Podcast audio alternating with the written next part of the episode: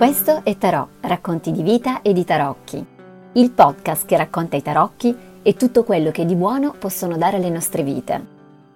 Io sono Cristina e vi accompagno in questo viaggio meraviglioso alla scoperta di voi stessi.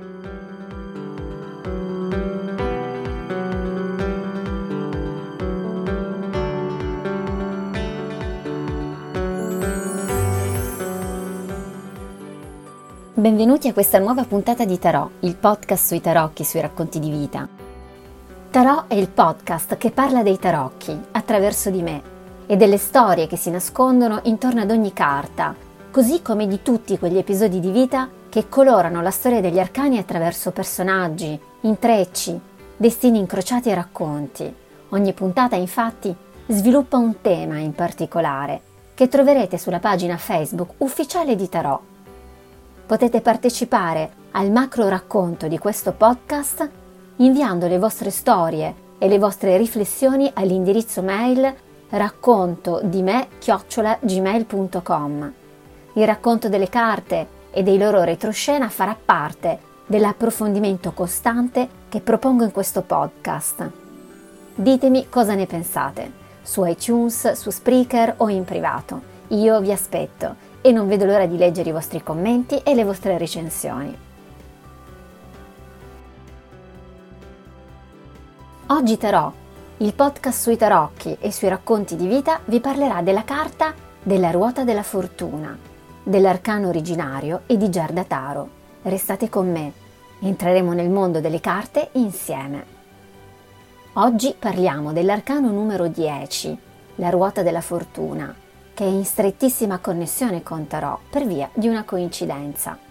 Secondo voi esistono le coincidenze o si tratta più probabilmente di eventi sincronici? Una coincidenza che ha a che vedere con la cabala fonetica. Abbiamo parlato della cabala fonetica nella puntata 4 di Tarot e seguendo i suoi principi Tarot equivale alla parola rota che scorgiamo sull'arcano numero 10. Un piccolo aneddoto prima di entrare nel vivo dell'argomento. Per scegliere il nome di questo podcast ci ho messo del tempo. Non ero certa di aver trovato il titolo giusto, ma ho comunque iniziato a fare delle prove di scrittura e di registrazione. E per salvare i documenti ho messo proprio la parola tarot, che pensavo essere un titolo provvisorio e invece poi mi ci sono affezionata. Solo dopo ho scoperto che è una parola contenuta proprio nell'arcano maggiore numero 10, nella versione Wade Smith e non ci avevo mai fatto caso prima. Questo mi ha fatta sorridere e mi ha dato una piccola felicità. A voi succede di scoprire delle piccole epifanie come questa e di esserne ingenuamente felici? La ruota della fortuna è un arcano di quelli che il consultante, in fondo, secondo me, spera di incontrare nella propria stesa, perché si tratta pur sempre di fortuna, eh, seppur possa essere considerata effimera perché è anche una carta estremamente mobile e, come si dice in modo comune, sappiamo benissimo che la ruota gira e le cose possono davvero capovolgersi da un momento all'altro. A me questa carta fa pensare a quelle curve che raggiungono l'apice per poi scendere vertiginosamente e anche alle montagne russe. Cosa vi evoca la carta numero 10? La sentite amica e positiva oppure un po' vi spaventa? Prendo quindi in esame ancora una volta il tarocco Waite Smith, non perché il Marsiglia non sia parlante, ma proprio per via della presenza della scritta rota, che richiama al gioco del tarot, più in generale, per le lettere ebraiche del tetragrammaton, così come delle versioni alchemiche degli elementi e delle creature viventi di Ezechiele presenti sulla lama. Quali sono questi simboli alchemici sull'arcano? Sono Mercurio, Zolfo, Sale e il glifo del segno astrologico dell'acquario. Se continuiamo a osservare la carta, noteremo anche i simboli dei quattro evangelisti e poi ancora troviamo la Sfinge, che già avevamo incontrato nel carro, nella puntata 13 di Tarot, e che nel contesto della ruota della fortuna starebbe ad indicare l'equilibrio interiore e quindi assolverebbe all'importante funzione di rappresentare una costante all'interno del movimento perpetuo di un universo fluido. Anche nel carro le sfingi mantengono l'equilibrio di carro e auriga, ma in questo caso il suo significato è rinforzato, perché qui rappresenta il concetto fondamentale di stabilità all'interno del movimento, inteso come movimento universale. Quindi senza dubbio è un arcano che ha a che vedere con il cambiamento e come ben sappiamo non è il solo, ma viene accomunato ad altre carte come la sacerdotessa, che annuncia un cambiamento improvviso, anche di status, la morte, la grande trasformatrice per eccellenza, che quindi attua un cambiamento trasformativo radicale, la torre, che annuncia un cambiamento improvviso e di solito per propria mano, e la luna, la grande maestra del cambiamento ciclico, in grado di alzare i mari e di far venire al mondo nuove vite. Però, nel caso della ruota, un altro concetto si aggiunge, che è quello della provvidenza, che possiamo tradurre come la facoltà del divino di entrare nelle questioni umane e che si situa al di sopra del semplice caso fortuito.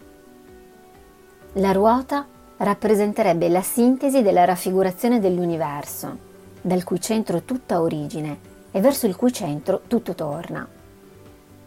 La ruota e il suo mutamento di posizione derivano quindi da ciò che è accaduto prima, dall'origine, ed è da questo lascito che si determina il suo cambiamento di posizione.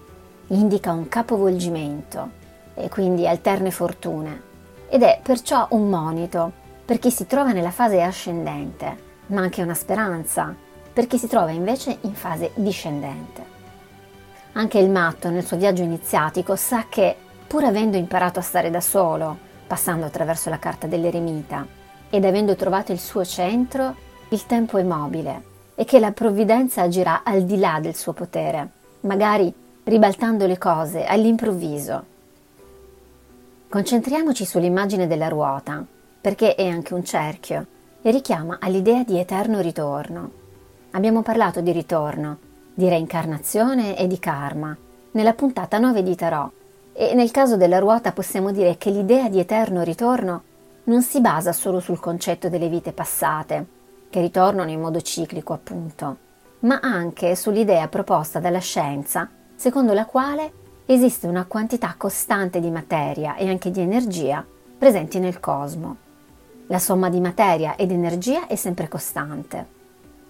Questo potrebbe farci pensare ad un cerchio chiuso, dove non c'è dispersione di energia, perché tutto torna ad una quantità costante esistente, che non può quindi scomparire o aumentare.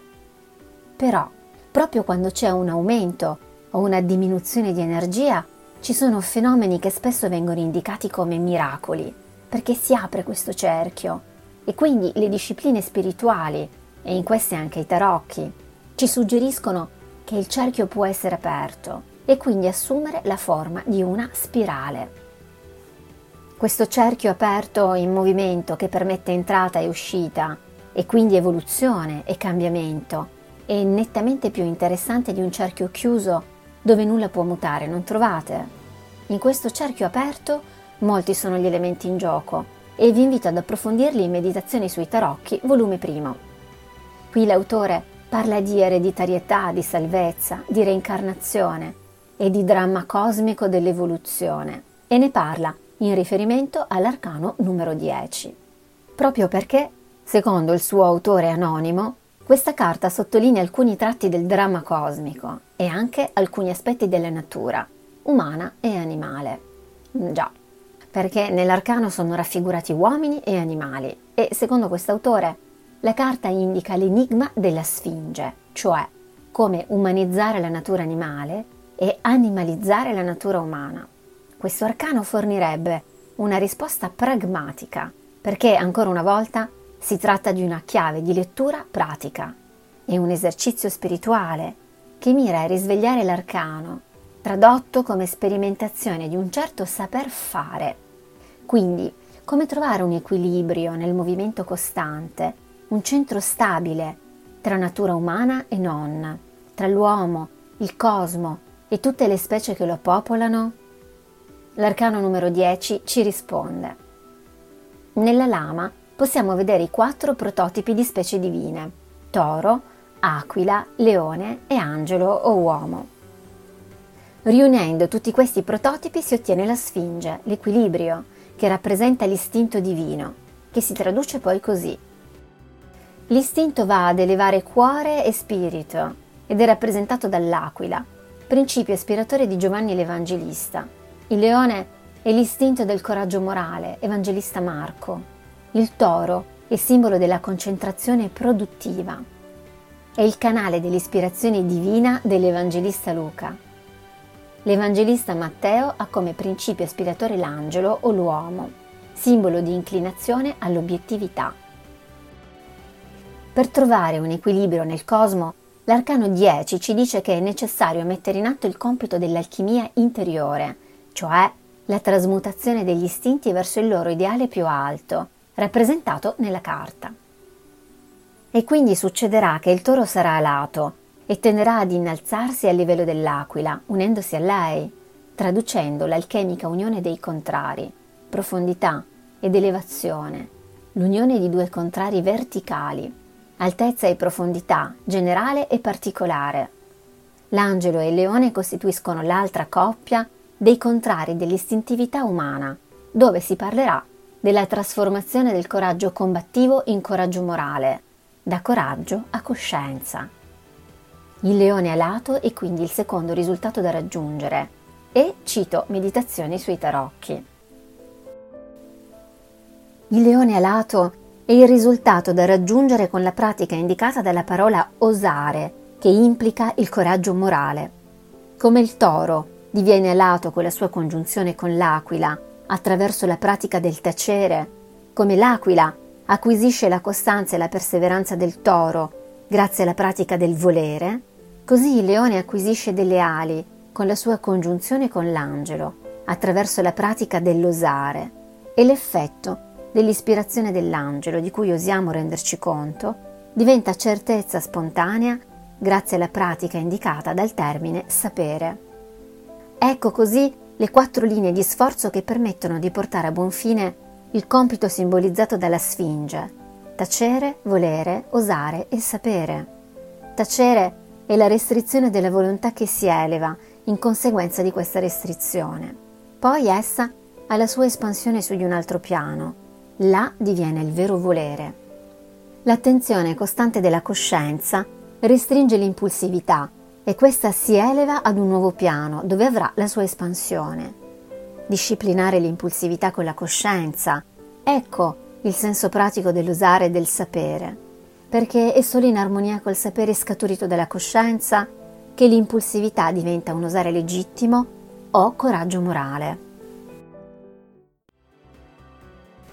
Grazie a questa carta possiamo attuare una trasmutazione alchemica ed una elevazione perché questa carta è in qualche modo una carta originaria. Ci parla quindi delle nostre origini spirituali e animiche e delle origini dei tarocchi intesi come esercizi pratici atti all'evoluzione spirituale. Ma cosa significa esattamente essere una carta originaria? È la più antica o semplicemente la meno evoluta dei 22 arcani maggiori? I 22 arcani maggiori sono un organismo completo e quindi la domanda non riguarda l'origine, intesa in senso di datazione, bensì in senso evolutivo o di trasformazione, perché in questa carta possiamo vedere la raffigurazione stessa del tarocco, che non costituisce una ruota, un cerchio chiuso, ma una spirale che si evolve attraverso la tradizione e la reincarnazione, così come accade per ciascuno di noi, per ogni individuo e per l'umanità intera. Io appoggio questa interpretazione che di nuovo è un punto di vista tridimensionale su una carta. Ogni arcano è una chiave che apre un mondo tridimensionale, che svela un punto di vista, un metodo di lettura applicabile alla propria evoluzione spirituale e pratica, individuale e sociale. I tarocchi quindi non sarebbero ereditati, ma reincarnati, nel senso che permettono il riemergere di misteri e culti antichi ed arcaici presenti, così come lo diceva Jung, nel profondo dell'inconscio degli uomini contemporanei. E il meraviglioso arcano numero 10 racchiude tutto questo. Perché nelle profondità dell'inconscio, che vuole divenire conscio e bussa alla porta, è presente lo spazio sacro, il libro sacro di Tot, da dove nascono o si reincarnano le opere simboliche ed ermetiche, Così sono i tarocchi. I tarocchi hanno il loro prototipo invisibile e la funzione e missione dei tarocchi è quella di elevare l'anima verso questo prototipo. Ecco perché costituiscono un sistema di esercizi spirituali, forniscono l'impulso e la direzione a trascendere l'intellettualità cerebrale e a penetrare attraverso l'anima nello spazio sacro dove dimorano i simboli sacri degli elementi cosmici. Da Meditazioni sui tarocchi, volume 1. Tarò oggi vi sta raccontando la carta della ruota della fortuna, del suo significato segreto e della spirale evolutiva contenuta nell'arcano numero 10. A che punto siete nel vostro cammino evolutivo personale? Se volete saperne di più ed essere protagonisti di un breve gioco coi tarocchi, scrivetemi su racconto di me chiocciolagmail.com. Sarò lieta di offrirvi la vostra prima lettura privata, con una breve estesa pensata per conoscerci meglio. Vi aspetto e non vedo l'ora di leggervi. Il nome Rota o Tarot contenuto in questo arcano è quindi importante perché ci parla di evoluzione, di cambiamento e di come scegliere un nome o un altro possa influenzare il cammino della propria vita. Il nome contenuto in questo decimo arcano per me non è solo quello che io ho scelto per raccontarvi tarocchi, ma è anche e soprattutto il nome scelto da una donna straordinaria, forte, indipendente e sorridente. La prima reporter di guerra che ha misurato se stessa e la propria grandissima storia d'amore faccia a faccia con il metro implacabile della guerra. Parlo di Gerda Taro o Tarot, che era il nome d'arte di Gerda Pouril, che nel 1935 incontra Andre Friedman, talentuoso quanto sconosciuto fotografo. La loro storia è un concentrato di alti e bassi, di idee geniali, di talento e di capovolgimenti improvvisi, dove certamente si intravede un destino non comune. Lui è un giovane fotografo di 20 anni, scappato per ragioni politiche dall'Ungheria fascista. Lei, un'ebrea tedesca di 24 anni. Si incontrano a Parigi e, ispirati dal desiderio di diventare fotoreporter, si legano profondamente. Gerda è una donna arguta e ha un'idea che stravolge le vite di entrambi. Cambia nome e identità a Endre, che da povero rifugiato ebreo aspirante fotografo diventa Robert Capa, un fotografo americano ricco, famoso e richiestissimo. Lei starà al suo fianco come manager e si chiamerà Gerda Taro.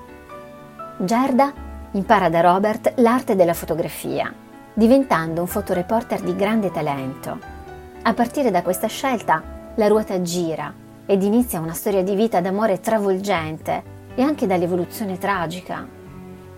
In questa storia meravigliosa ed unica io ritrovo tutto l'arcano numero 10 e anche di più, come sempre accade nelle storie di vita.